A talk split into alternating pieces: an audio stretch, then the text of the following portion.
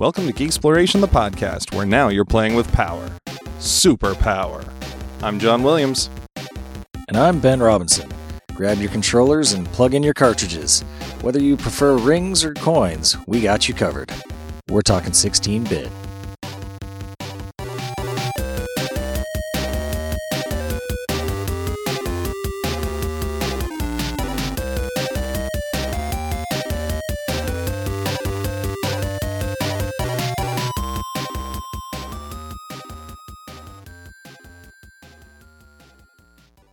How are you doing, Ben?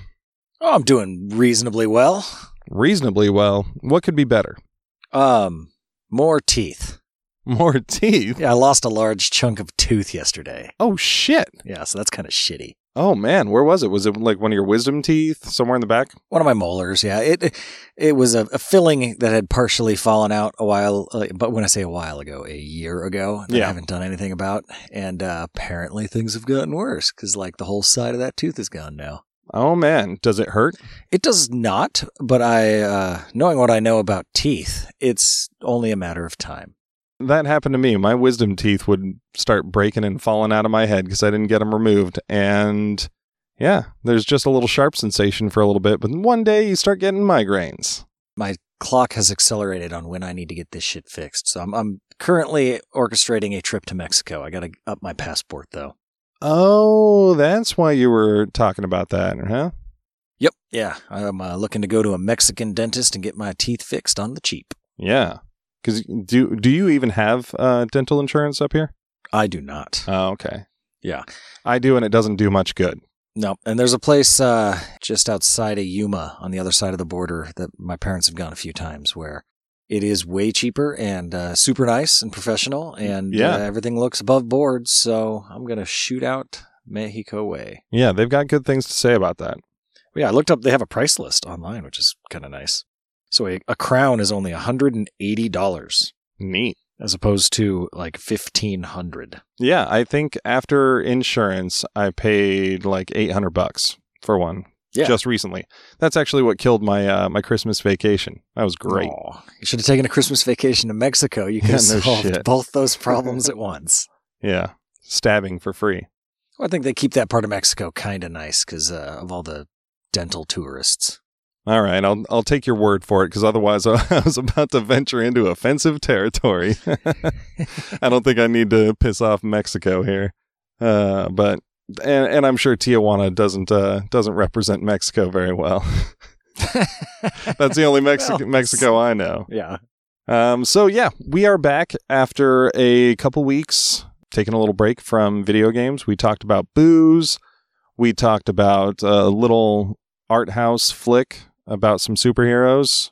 And we are back to pick up where we left off. This is number three in our epic video game quest, where we are talking about 16 bit video games. So we'll cover mostly Sega Genesis and Super Nintendo, the, the big two. Yeah, those are the only two I have any real experience with. The TurboGrafx 16 did not play a big role in my childhood or my adulthood, any part of my life at all. any any life hood.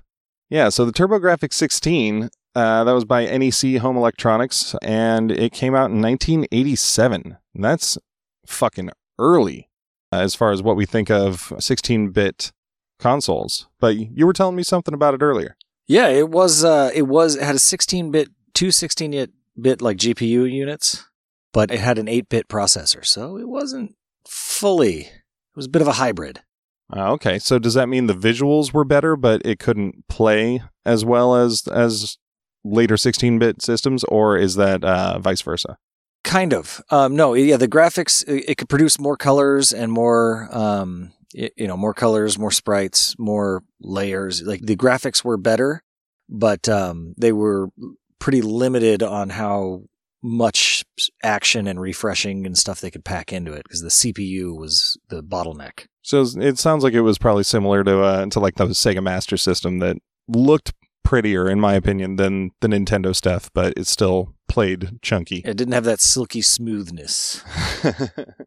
Supposedly, it had great sound because it used like small actual audio, recorded audio samples, wave sampling. Yeah.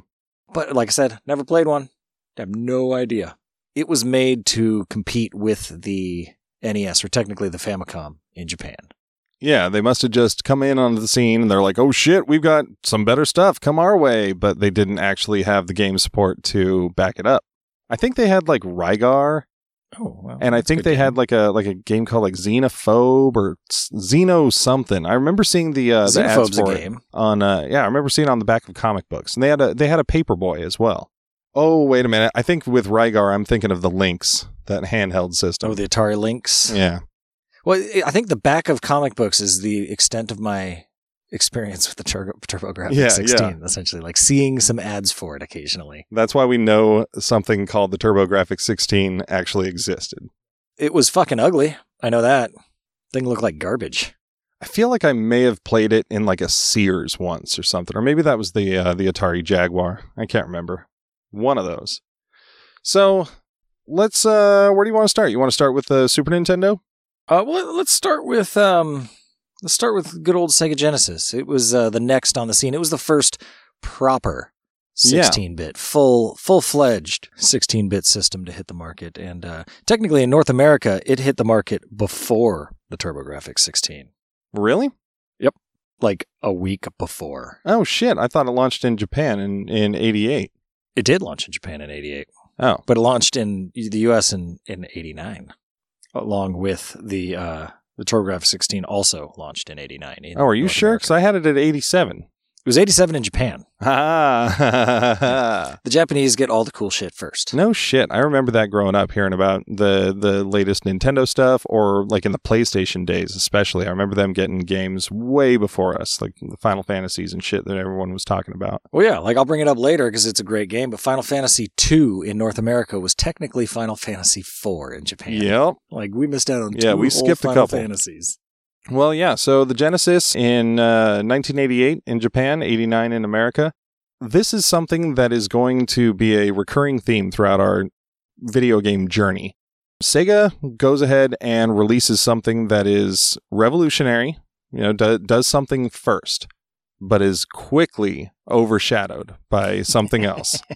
um, in this case, they were overshadowed by the launch of the game we spoke about in our last episode, Super Mario Brothers 3 which really sucks because I mean, well, I guess I can't super blame them. Mario 3 was a was a great game, but man, poor Genesis. I feel so bad for them and and this this will come up again and again throughout our uh, our journey that I feel so awful for them that they they go ahead and they do things first and I don't feel like they were just being hasty and pushing shit out. But No, they just uh, they do it, and then somebody comes along and does something a little better. The Genesis ran from 1989 to 1997, technically. In the U.S., it was called the Sega Genesis. Worldwide, it was uh, called the Mega Drive. It was also known as Super Game Boy. Super Gam Boy. Yep, and in uh, in South Korea, it was known as Super Aladdin Boy. Interesting. Yeah, Super. Al- Why the? What, what is this thing with boy? I don't know. I mean, because the Game Boy came out. Yeah, that, like that makes sense because it's uh, a game console. But Gam Boy. yeah, yeah. Gam Boy is really bizarre. Where was that at?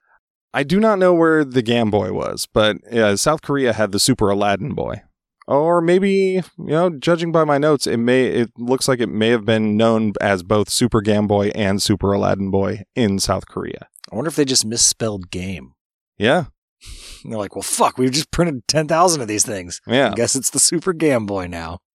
You know, I don't have a note on what its cost was. I did not find that, but when it came out, it was marketed as kind of the the cool system. You know, like the more hip and edgier uh, answer to Nintendo. It was edgy and loud, and, you know, Sega was more willing to put uh, questionable content, you know, Oh, more yeah. gore, more blood than the, their more conservative uh, competitor, Nintendo, was ever willing to put in games.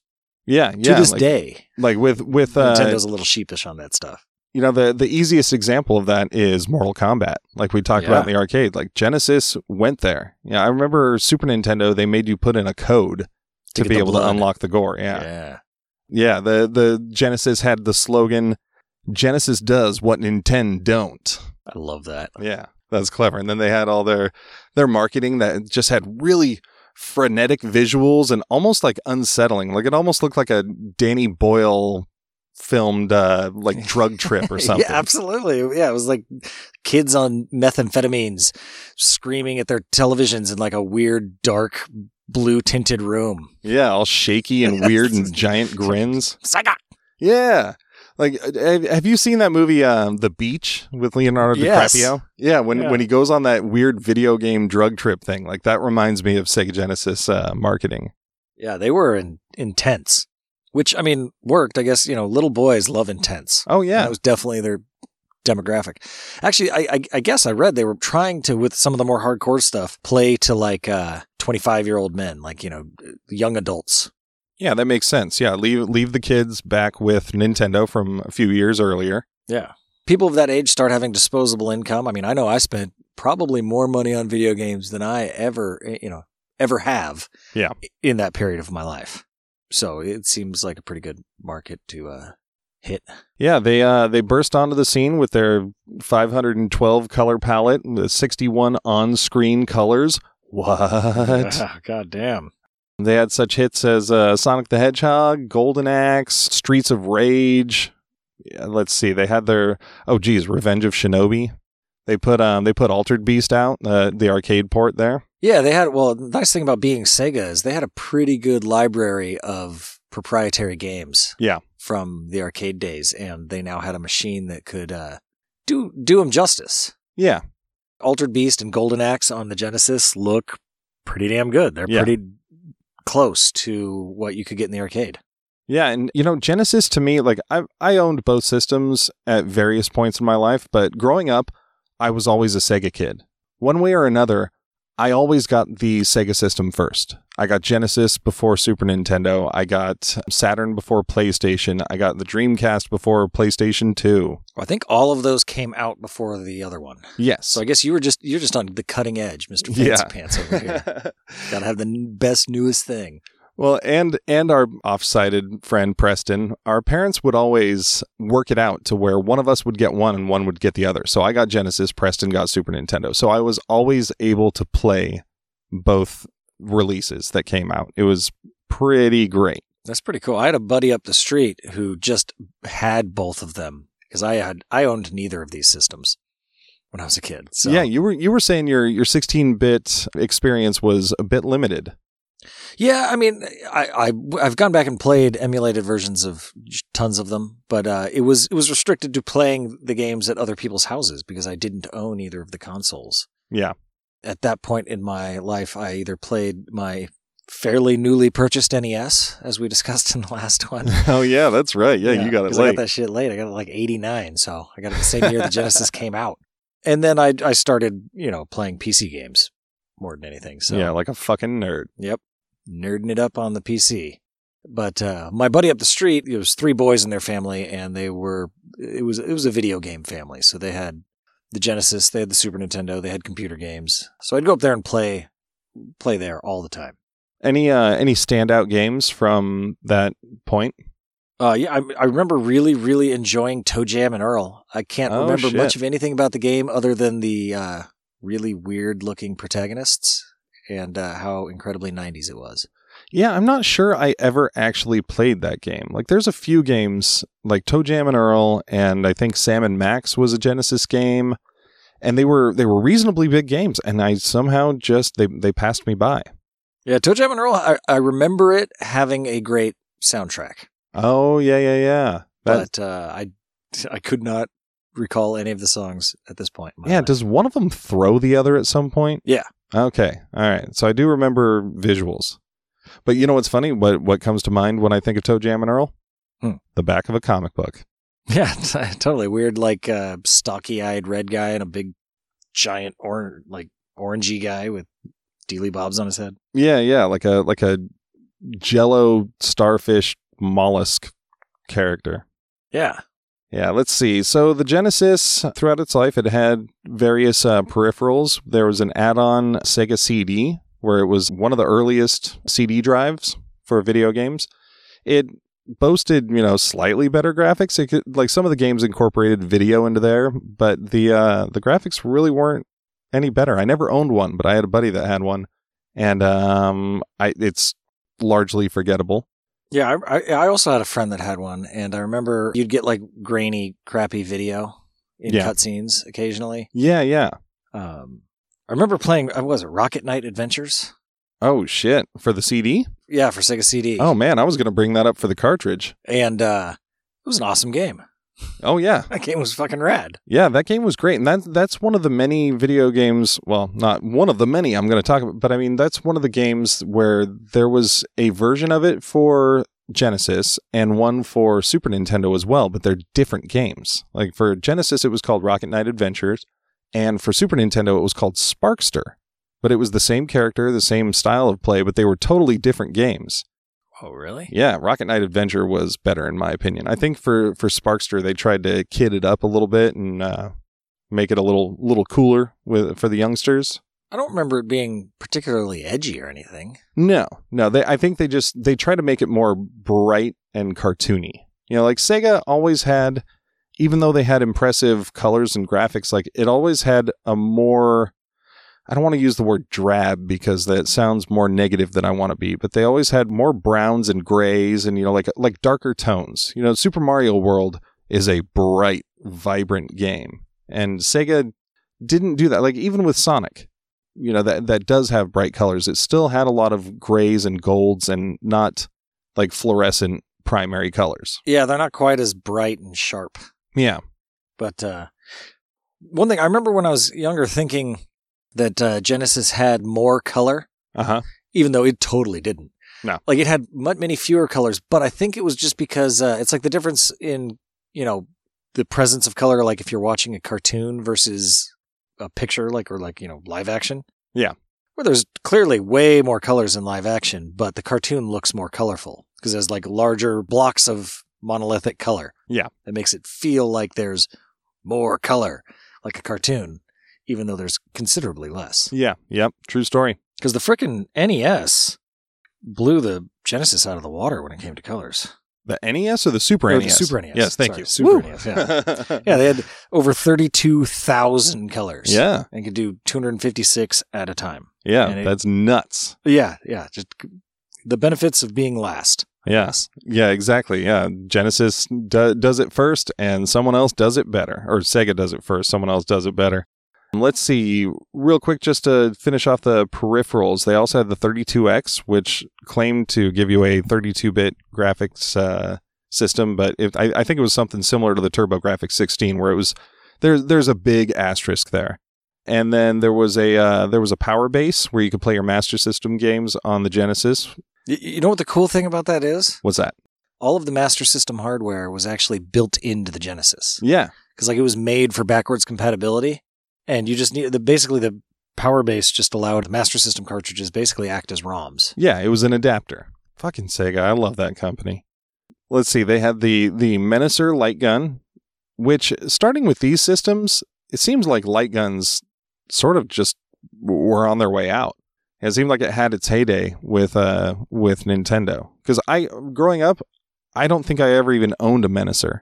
But what I did own, the last one I want to talk about is the Sega Activator. That was that weird ring thing, right? Yes, it was a ring that sat on the ground. It was probably like a hexagon Yeah. and I bought one of these, and it came with Eternal Warriors, and it was so stupid. Like it, it was like it was like each button. Uh, okay, so the ring's on the ground. You're standing in the middle of it, and it's almost like it's got like sensors that go upward from the ground. So you have to like you know pass your hand over it to w- essentially press a button Okay. and it was such an awful piece of shit. It was so hard to navigate. and like in the commercials for it, it, it shows you and you're like you're actually like fighting, you know, like commercials for virtual reality or something. It's like that that's not what it's actually like. But I got it and I'm sitting there like trying to throw punches to to do that shit and I'm just losing like crazy. And I was good at fighting games, so it was fucking pissed me off. We took it right back. Yeah, I, I remember seeing commercials for that thing, but definitely never. I guess I did know someone that owned it, but I didn't know that. yeah, you, you didn't you didn't get a chance to play it.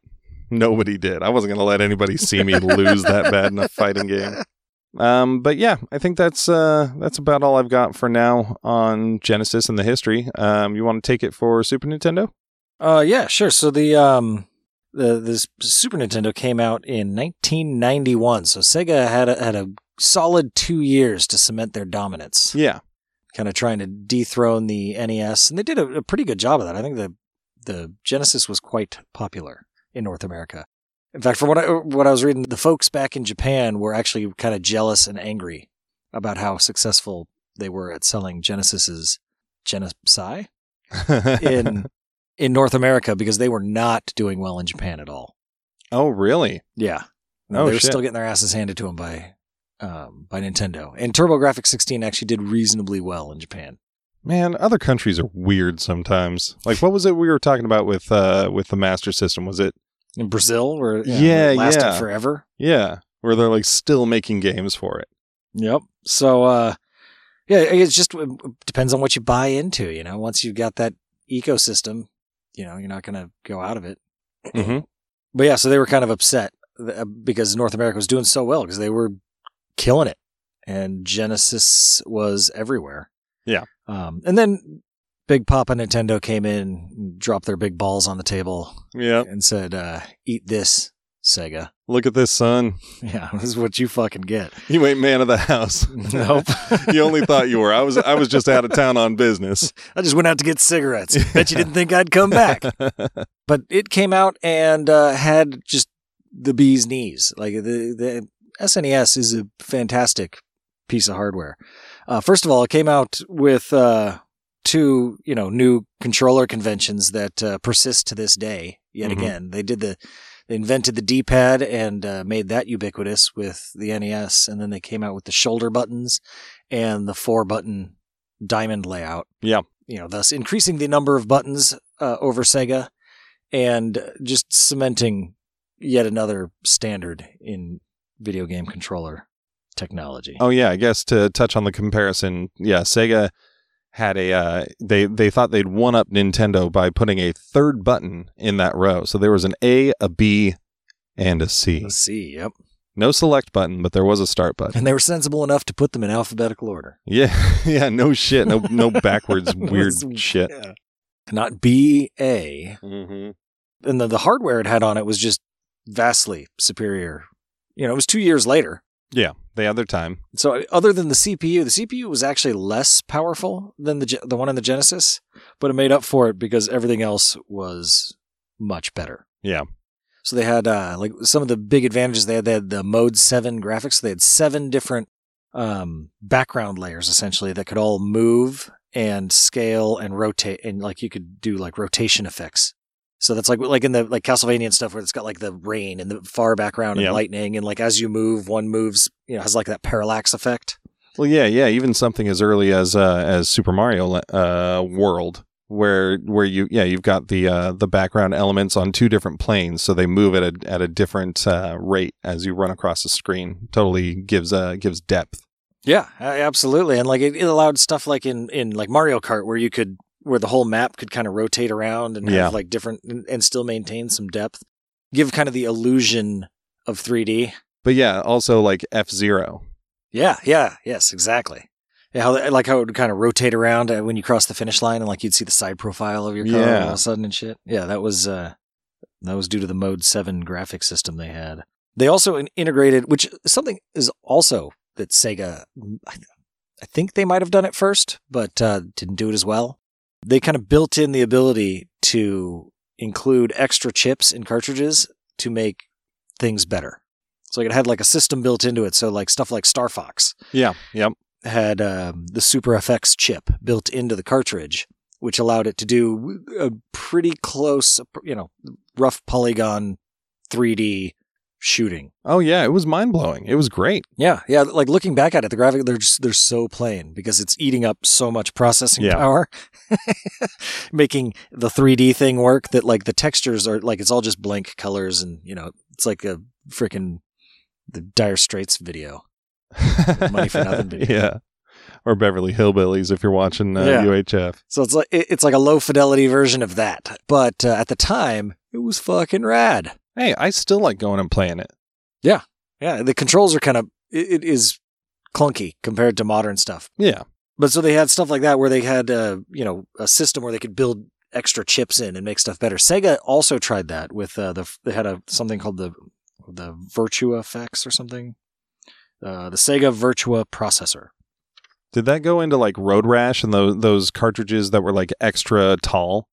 Uh, it did not. I think that might have been the plan, but uh, it went into one game ever. Oh shit! Virtual Racer to make it look super cool, but it made the game cost hundred dollars, which made people not want to buy it. Holy crap! So it did not work. I wonder what that game looks like. I'm gonna look it up while you talk because I'm I I don't think I've ever heard of that. And like the Virtua naming convention came in a lot more with the with the Saturn. Yeah, yeah, they definitely kept it for like Virtua Fighter and shit. Yeah. So yeah, when they were actually able to achieve that sort of polygon goodness. But yeah, and then the other huge thing that they had was uh, sound. The sound on the Super NES was uh, super rad. Like the Genesis had, uh, I think we talked about sound a bit in, in the last one. The Genesis had, you know, six channels and it could do four, each of those channels could do four sine waves to like synthesize instruments and shit. Yeah. Um, and the NES had like its dedicated, a dedicated processor. It was an 8 bit processor with its own dedicated RAM just for sound. So it, you could do pretty complicated sound and it wouldn't tax the graphics at all. Yeah, yeah. It, yeah, and they were able to use like t- little tiny, tiny snippets of, of actual recorded sound to just do some really phenomenal music work. Or voice work, like in Star Fox. Yeah. yeah. um. So, it, and it had eight channels, but it only had like the for at any time all of the sound samples that were being used, you know, for the RAM because the RAM had 64 kilobytes of RAM was all. Is that it? Yep. And so that uh, that was yeah, all of the little sound samples had to fit into that for any you know loaded instance. I think they could you know like one level's worth of sounds could be that, and then when it loads the next level, it could dump that RAM and load yeah. more samples from the cart. But yeah, that's really really small. I don't actually have any perspective on that. You you could say it was, it's it, it's like yen to me, you know, where you, you could say it's like 14 billion kilobytes. I'm like, okay, I don't know what that means in in relation to these. Well, like so, like a like one megabyte of sound. Like so, like this podcast is usually when we compress it to an MP3. These were waves, so like the raw files for like an hour of wave is what like a gigabyte. Yeah, yeah, roughly. Yeah, and so this is 64 ten thousandths of that hundred thousandths of that. Well, yeah, I get how the math works. I just very small. I, I I have no way to compute what uh what would be a lot or a little back then. That well, it was it was a good bit back then, not uh, but not a lot. Yeah, like it was it was workable, obviously, because they made it work.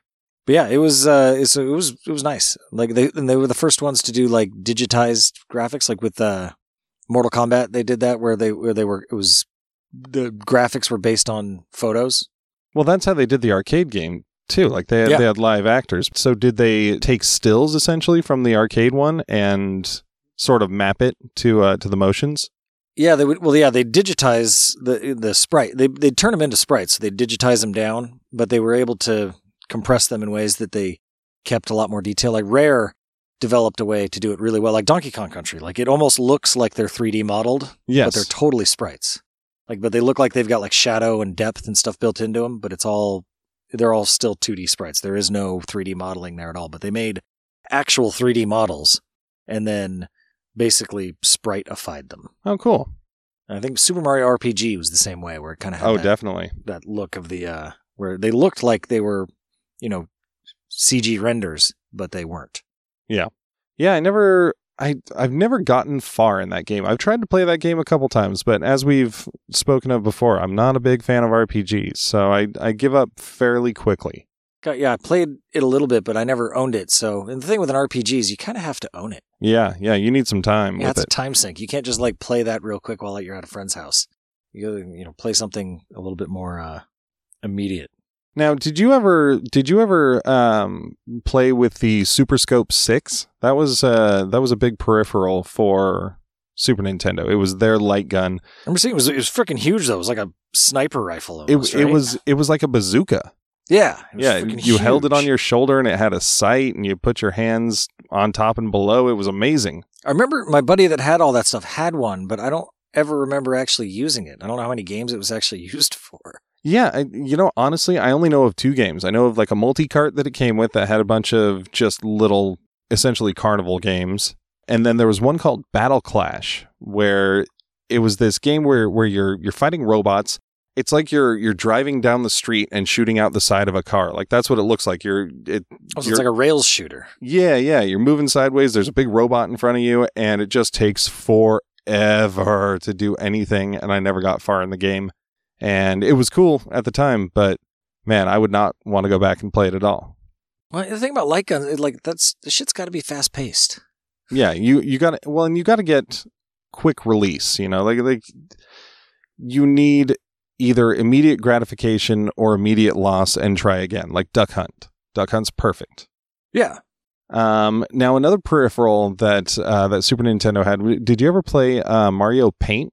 Um, I did not, but the uh, I realized recently that the music from that is totally the music that they used on uh, the Wii when you were creating your Mii. Oh, really? I heard the Mario Paint music. I was like, that is definitely the uh, the Wii Mii music. Oh, that's neat. I had no idea. You know, because I I hadn't even remembered that thing. I didn't have it on my notes or anything until I was just talking peripherals, and I was like, was there anything else? And I remember playing that at uh, at Preston's place, and uh, it was like a mouse. It had like a mouse pad, and Huh. it was subpar to computers, like even like Microsoft Paint or whatever it was that we were that we were playing when we were kids. So wasn't really worth your time. It's probably why nobody uh, has stories of it.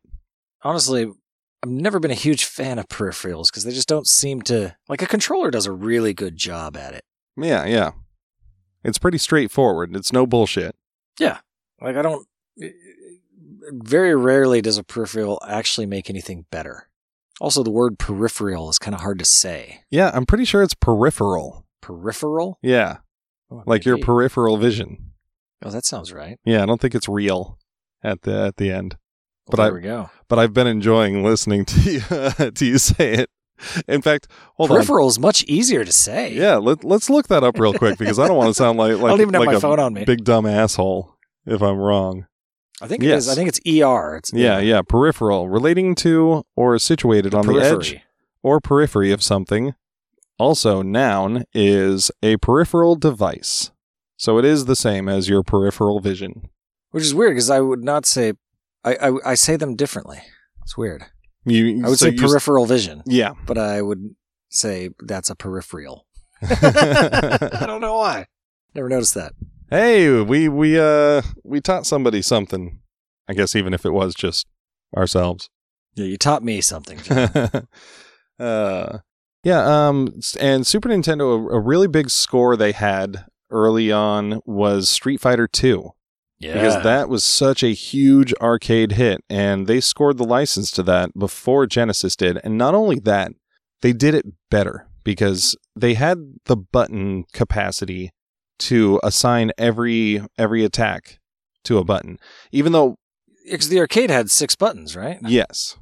Yeah, three punches, three kicks, and unfortunately, with the Super Nintendo, you had to use the uh, the shoulder buttons as your fierce ones, but you could remap it. So I would always just have weak and strong on the on the main ones, and put the medium up top because I never used them. Who the fuck's gonna? Well, yeah, what's the point of a medium punch? You either want to like do a quick jab or you want to just knock someone out. Yeah.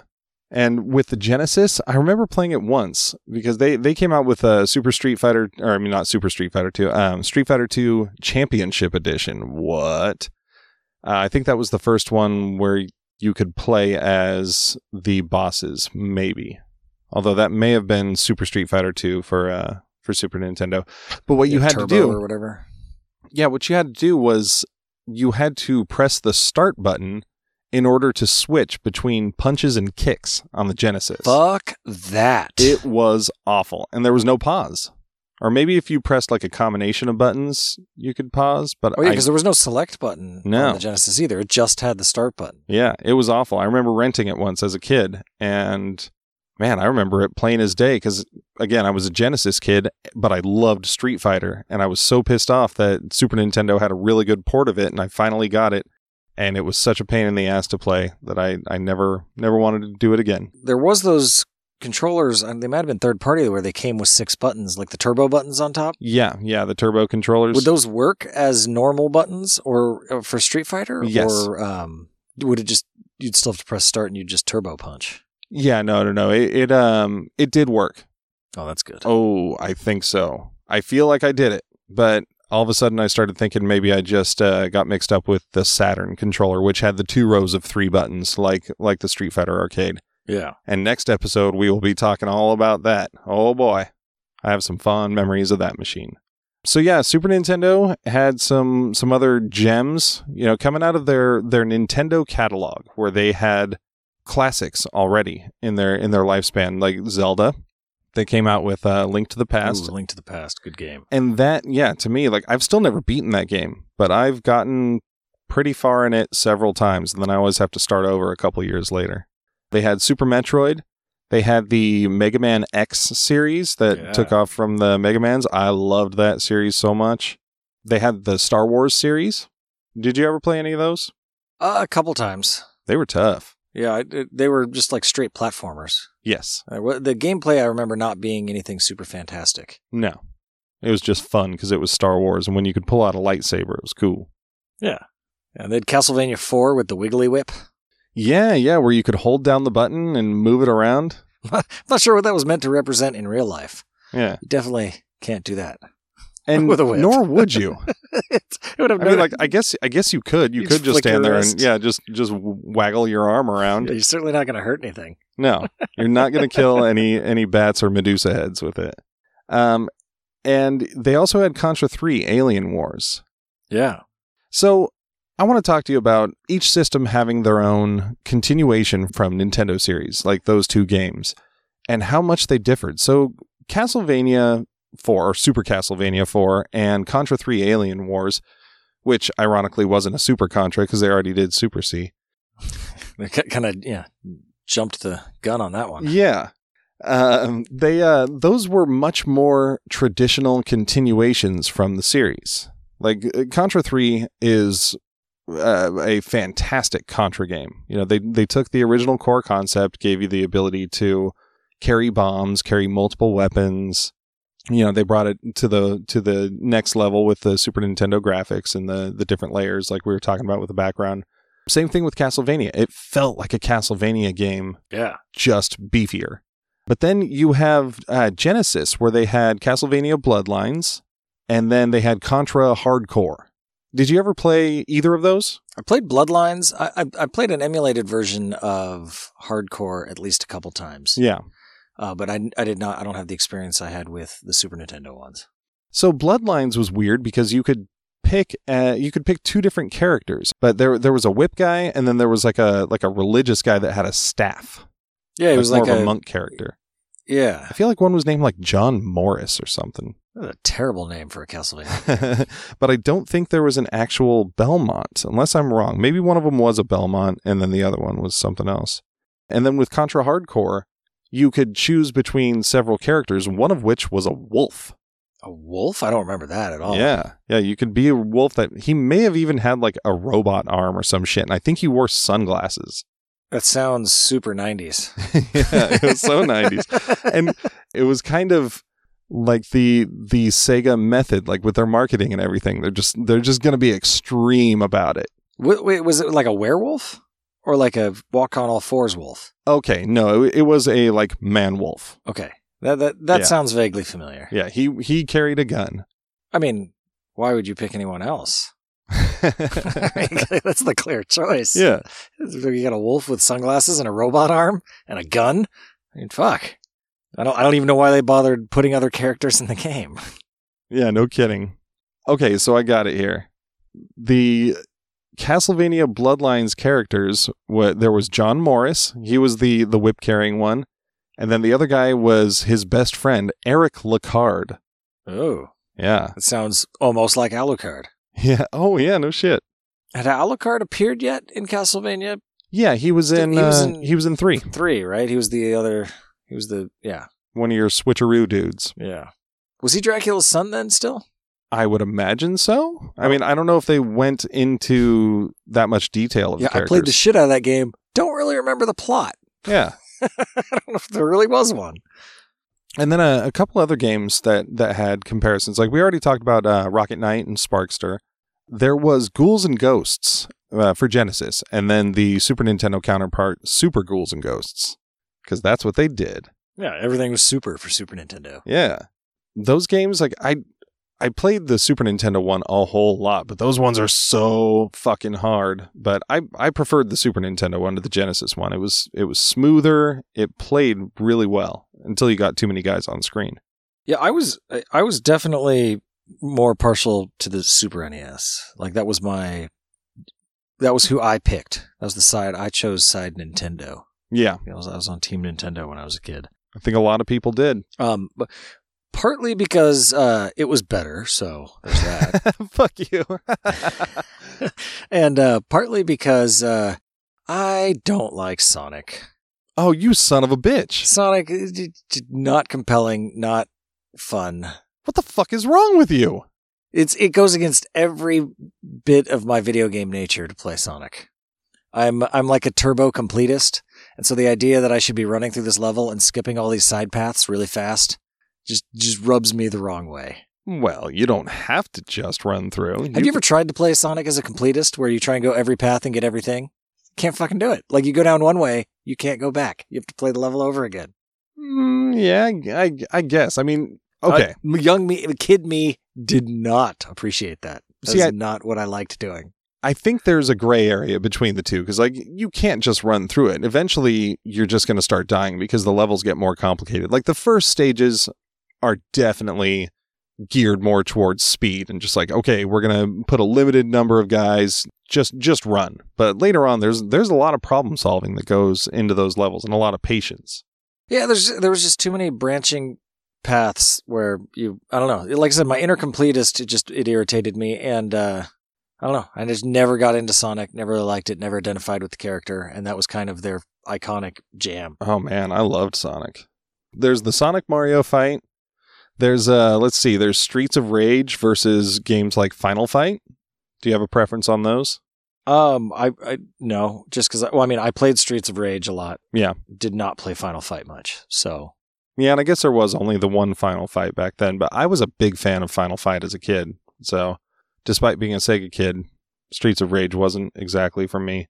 Let's see, they had uh they had Phantasy Star for Genesis versus Final Fantasy for Nintendo. Oh yeah, I'm clearly in the Final Fantasy camp there. I think most people are. I think there are some very loyal Phantasy Star people. I never played it, but I bet it's good. I mean, yeah, I'm sure it's great. Uh, I'm definitely Final Fantasy is is one of my jams though. Yeah.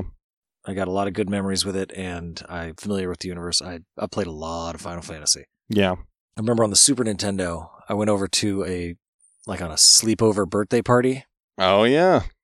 and uh, I had to go to like Boy Scout camp the next day, and uh, we stayed up all night playing Final Fantasy. I remember that. I didn't play it at all. I was just eating pizza and hanging out with everybody. Which is because like it's a one player game. Like we were like taking turns and trading off and yelling at each other, but like it's not a co op, you know, cooperative No. get your friends and play it together kind of game. But it was uh, mesmerizing. And I remember being really upset. Like we'd gotten gotten pretty damn close to the end by the morning time when I when I was due to be picked up. And uh but it, we gotten pretty damn far and uh I had to go and I was really bummed about it. All I really remember about that game was seeing that the characters were on a flying ship, which is not uncommon. But I remember seeing a character with hair that looked like Guile from Street Fighter 2. Oh yeah. That that weird like bursting out flat top. Yeah, that was the uh he was like the fighter ninja guy. Can't remember his name. Yep, and that's that's my Final Fantasy. Course, they'd have names, but you could rename them. And, and being children, they were always renamed like Butt and Fart. Yep. Yes. yeah. When we were kids, whenever there was a uh, a three a three letter you know high score name, I was always PNS. Yep. uh, potty humor. Yep.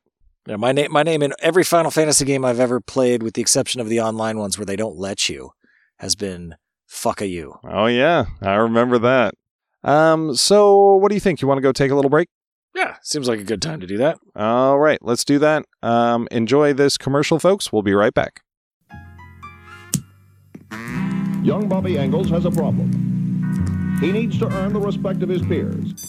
So he gets the special Sega Genesis fighting system. It comes with Streets of Rage 2. He saves $40. He gets more moves. He gets more control. Now things are pretty much okay. I said chocolate chip. Say it. Say it. Continue. Yes. Pre- I pressed start. All right. Hey, Ben. What's up, John? Long time no here. Yeah, welcome back.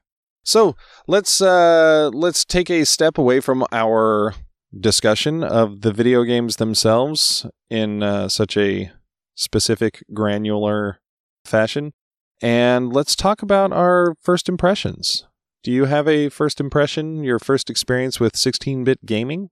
I don't have a specific memory of any event, but I'm I'm certain From your entire life? yes from anything that's ever happened to me. It's, it's all just a blur. but I am absolutely certain that it occurred at my friend's house up the street. is definitely where either my first encounter with Genesis or Super Nintendo occurred. This is the the same friend I've mentioned in the past with uh, who subscribed to Nintendo Power and uh, Playboys. Yeah. It was it was a rad house. We had a lot of fun. Uh, he was like three houses up the street. Yeah, it would go in there and playing. I remember playing like Star Fox, and for a long time, his little brother's nickname for my then girlfriend, now wife, was Andross. Oh, fuck yeah. Yeah, because she was like the nemesis. Oh, that's great. But yeah, so nothing, uh, no sort of real pivotal developmental. No, like, oh, this moment changed my life. Yeah, yeah, yeah. Which I guess not owning it, I guess that that goes with the territory. I was kind of, you know, at at arm's length with consoles at that point, other than playing my NES and occasionally playing cool shit at friends' houses. Well, despite not owning it, I did have a moment that changed my life. I I remember it clear as day. Um, it was Christmas, must have been '91 because it was, uh, or no, not '91. Sorry, uh, '89 because it was brand new. I had gotten some uh, some rollerblades for Christmas, my first pair of rollerblades, and I was like, I'm gonna blade up to my buddy's place up the street. Yeah, he was probably ten houses away. That's the place where I where I first saw uh, Terminator 2, my first rated R movie. I watched a lot of rated R movies there without my parents Was knowing. it the same house where you went to drink brandy? No, no, no. No, that, that was a different one. Terrible influence these guys are. No. And I walked in there because people were hanging out, but they had gotten a Sega Genesis and they had a big screen TV on one of those big, big ass, Thirty-two inch proje- big yeah. screen TV. those giant monstrosities, which was great for, for watching rated R movies also. I looked at uh, at Sonic the Hedgehog. In fact, I'm just going to mix my one word review into this, and it was mind blowing. W- was Sonic the Hedgehog out in '89? Sonic the Hedgehog was their launch game. I thought Altered Beast was their launch game, and they they switched to Sonic thereafter. Because Altered Beast wasn't doing that great. Maybe it was 1990, Hmm. but that was the the game that they were playing. I mean, when I bought my Genesis, that was definitely the launch game. But um, I mean, yeah, I could be wrong. But seeing all those colors, seeing the graphics, like like if you went back and looked at Sonic the Hedgehog, like it was not flat, like even Mario World was. It was more akin to like you were saying with Donkey Kong Country, like the the simulated 3D where there's shading on there. Oh yeah, And yeah, like the rings the- looked round, you know, like like they had curvature to them. And, Yeah. Yeah, and uh, and the levels had the same, you know, multi-layered parallaxing uh, background effect, and just the speed with which you uh, you run through those games, it was it fucking blew my mind. It was amazing. I loved it. To this day, I love the shit out of Sonic the Hedgehog. That's why I was so shocked. Yeah, there's no, no, there's no accounting for taste. So Yeah, I, I agree. You've got a horrible taste. um, but yeah, do you have a one word review for uh, for 16 bit gaming? yeah, definitely. My one word review is pixel perfect. Ah, Like these days, pixel art's kind of seen a resurgence, kind of the retro resurgence with stuff like you know Shovel Knight and every indie game that exists. Yes. Essentially, yeah, it's freaking huge. But this was the generation that you know it was the last pixel art generation to be the height of technology, at least. and they just got it freaking right. Like some of the, especially on the Super Nintendo, where like some of the Final Fantasy backgrounds and stuff and the things going on, it just looks freaking great for a 2D pixel art game. Like they've got pixel video games perfected. And then we move on to polygons. Probably the reason that it has a resurgence is because people, there's like a spot for that. There is a low, you know, a, a part inside pew that says this looks awesome. And especially for platformers, like 3D platformers, yeah, I guess they're okay, but they don't need to be 3D. And yeah. it's a lot easier to develop pixelated sprites than it is 3D rendering.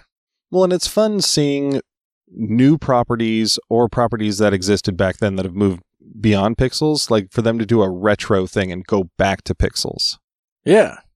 I know there's a cool game on uh, that I, am playing through on Android right now called uh, Evoland. It's like an old RPG that kind of goes through all the stages of video game history. It's yeah. kind of cool. Oh, neat. It's like you start out and it's like, you know, you don't have any music and it's all grayscale and, or, you know, green scale. Yeah. I guess. And like you get, as you get power ups and stuff, things get more complicated and then it gets pixel art and better music and then it goes 3D and. That's pretty cool. Kind of goes through a bunch of different conventions. Yeah. It's, it's I mean, it's kind of gimmicky, but it's fun. yeah. You know, I was, I was looking at, uh, the Instagram of uh, this comic artist I, I really like named uh, Sean Murphy. I think he's Sean Gordon Murphy on Instagram.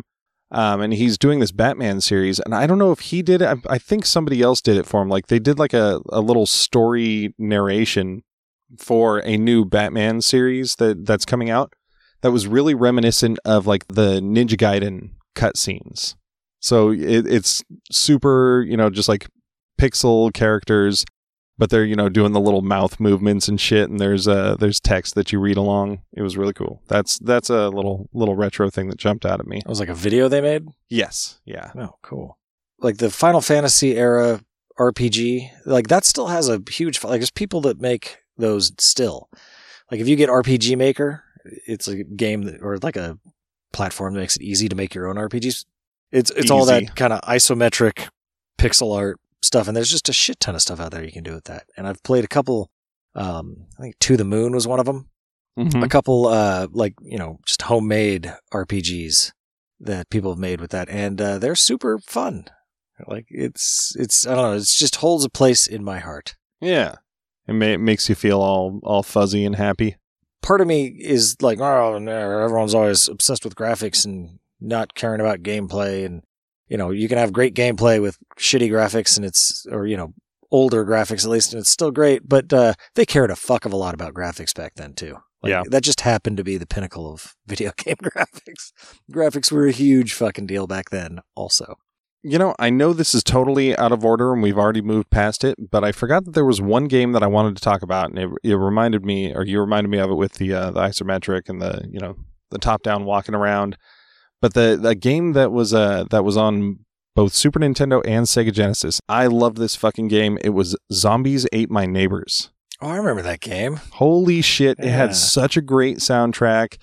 Um, you're these two characters that have squirt guns, and zombies are going around killing people, and you got to walk around these levels and find people and save them before zombies kill them, or mummies, or killer dolls, or giants, or it, it, fucking uh, chainsaw wielding maniacs.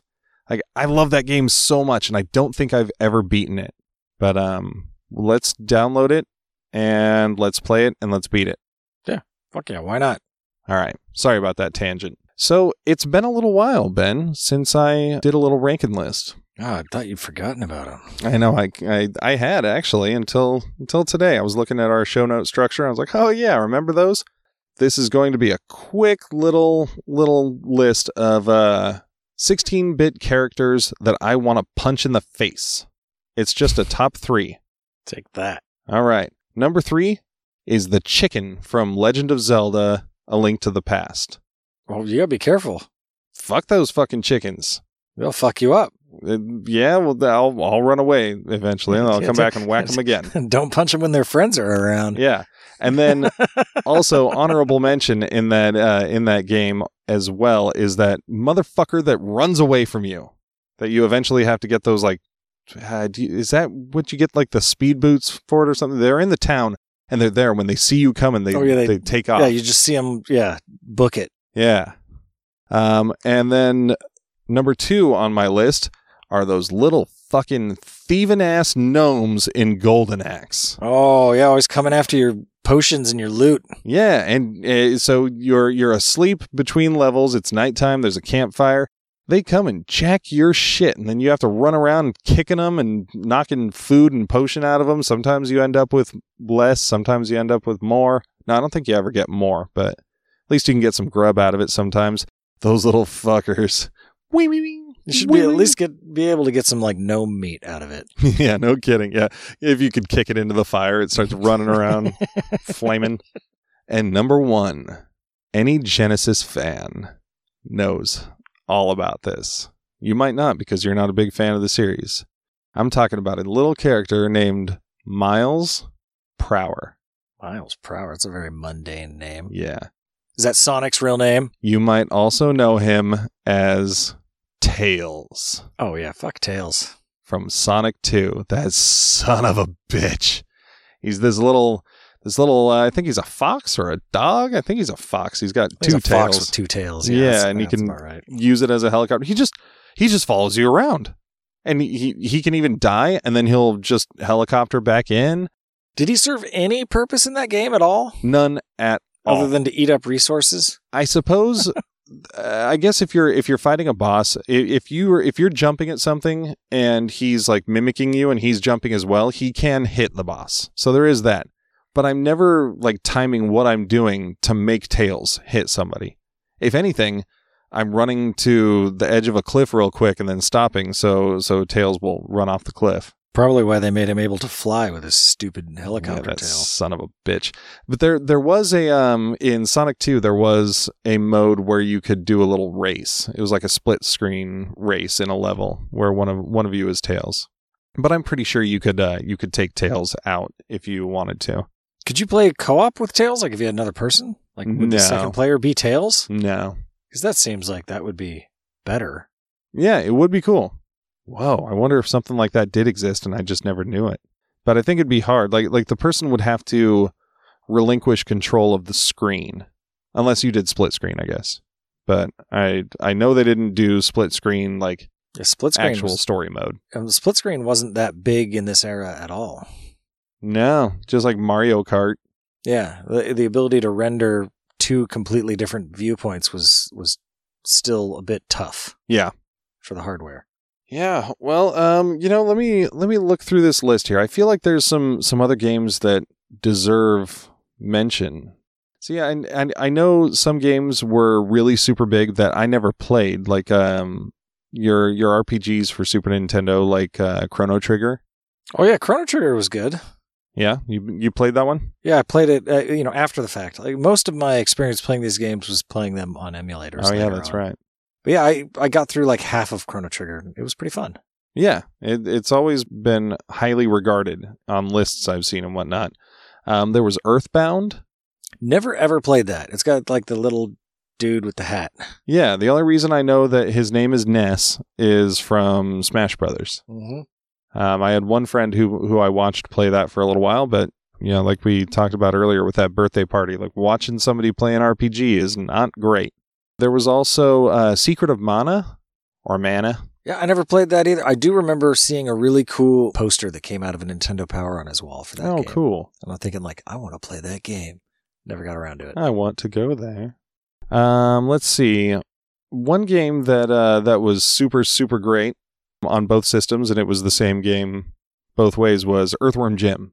Oh fuck yeah! Yeah, that series. Plasma. Yeah.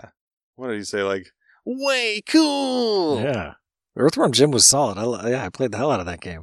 You like take yourself out of your weird suit and like use yourself as a lasso and Yeah. swing and shit. And you Yeah. big ray gun.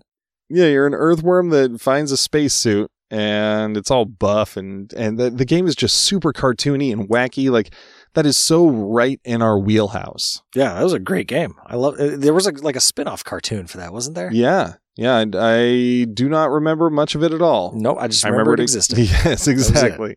Um, yeah, that there was that super sexy princess chick with like striped legs. Yeah, I mean that was Um, the, that was the early '90s where they would literally make a kids cartoon out of anything. Yeah. We, they had like the Hammer time, the Hammer. What was the what was the MC Hammer? Oh, Cartoon yeah, yeah, called? yeah. We had the Was talking it Hammer Time? Maybe? I just remember seeing him like floating down from the sky with his hammer parachute, pants all parachute and- pants, and he had his talking shoes. yeah, and, like musical notes would come out of him when he was It's like, floating. what the fuck?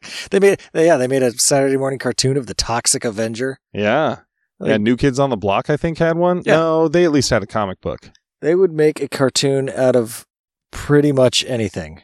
Well, and I remember um, in Earthworm Jim 2, there was like a bonus game between levels where you would bounce, you, you were holding like a giant marshmallow and you would bounce puppies on it. And you would have to like bounce them over to to one like like the the bad guy, the crow face guy, would like throw the puppies and you'd have to catch them and bounce them and juggle them over to the other side so they'd be safe. Otherwise, they would splat on the ground with this sickly just noise. And, oh, it was so great. Uh, Yeah. Fucking lifting pigs. I'd totally forgotten about that. Yeah. That- Oh. that's a good game. Yeah. So, I guess those were some uh, some honorable mentions.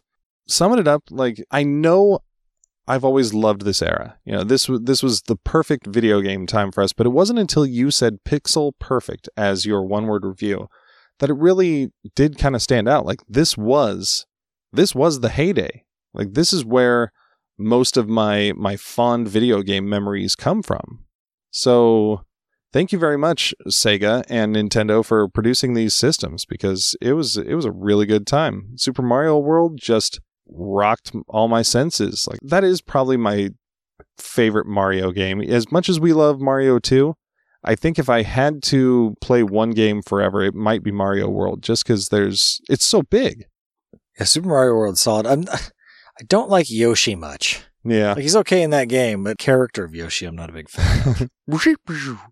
How do you make that noise? Jeez. Eating people and pooping out eggs and Shooting fireballs? yeah, well, that, that part's kind of Well, cool. Yoshi's great because if you're ever falling off a cliff, you Yeah, can you just s- jump off and sacrifice. The yeah, poor send fucker. send him to his death. Um, but yeah, you know, I, the, the, it was a, a great great time in my life was uh was the Genesis and the Super Nintendo, and I think that's why that's why it uh it endures so much. Like when we're playing emulated games, like I always go back to Super Nintendo or Genesis, or when there when there was that craze over the last you know 15, 20 years, it would come in waves where all of a sudden people were just buying old consoles, retro consoles. And Super Nintendo was a huge one. I've probably bought a Super Nintendo like three or four different times in my life just because I'm in the mood to play it. So God bless them. I've never ever owned one. Oh wow. Oh yeah, I guess you you you were on the uh the emulation game Yeah. long before I was. Yep. Yeah, I got to bring that Raspberry Pi over, and we need to hook that shit up. Yeah, jam out on some Super Nintendo games. Yeah, or Genesis. Make you love Sonic. Yeah, good luck with that. I'm gonna tape your eyeball or your eyelids open, just drip water on your eyeballs. Clockwork Orange style. Exactly. You will love Sonic. I think they did that to make him hate something, not like it. Well, that's fiction. This is reality. you get enough Sonic and you'll love it. Yeah. Oh. Oh, sorry. Real quick, just to touch on another reason why I love Sonic is the music. Sonic does have good music. I had the uh, first level theme song stuck in my head for like 20 minutes today, just Yeah. thinking about this podcast. Was it the the boo doo doo doo doo doo doo doo dun dun dun dun dun dun dun dun dun Yeah. doo doo Yep. doo doo doo doo. Yeah, totally. Boom boom boom boom boom boom boom. Oh man, I hope that gets stuck in my head. Yeah, the the yeah, uh, it's a the solid jam. what is it? I think it's Casino Night Zone. That one has a has a great theme. And there were rumors that I believe were confirmed that in uh, Sonic the Hedgehog 3, Michael Jackson was uh, helping to produce the music. And I think it's actually the, the Casino Night Zone song that I'm thinking of from the first one or the second one. It sounds a lot like Michael Jackson's uh, Another Part of Me. Why would that be a rumor?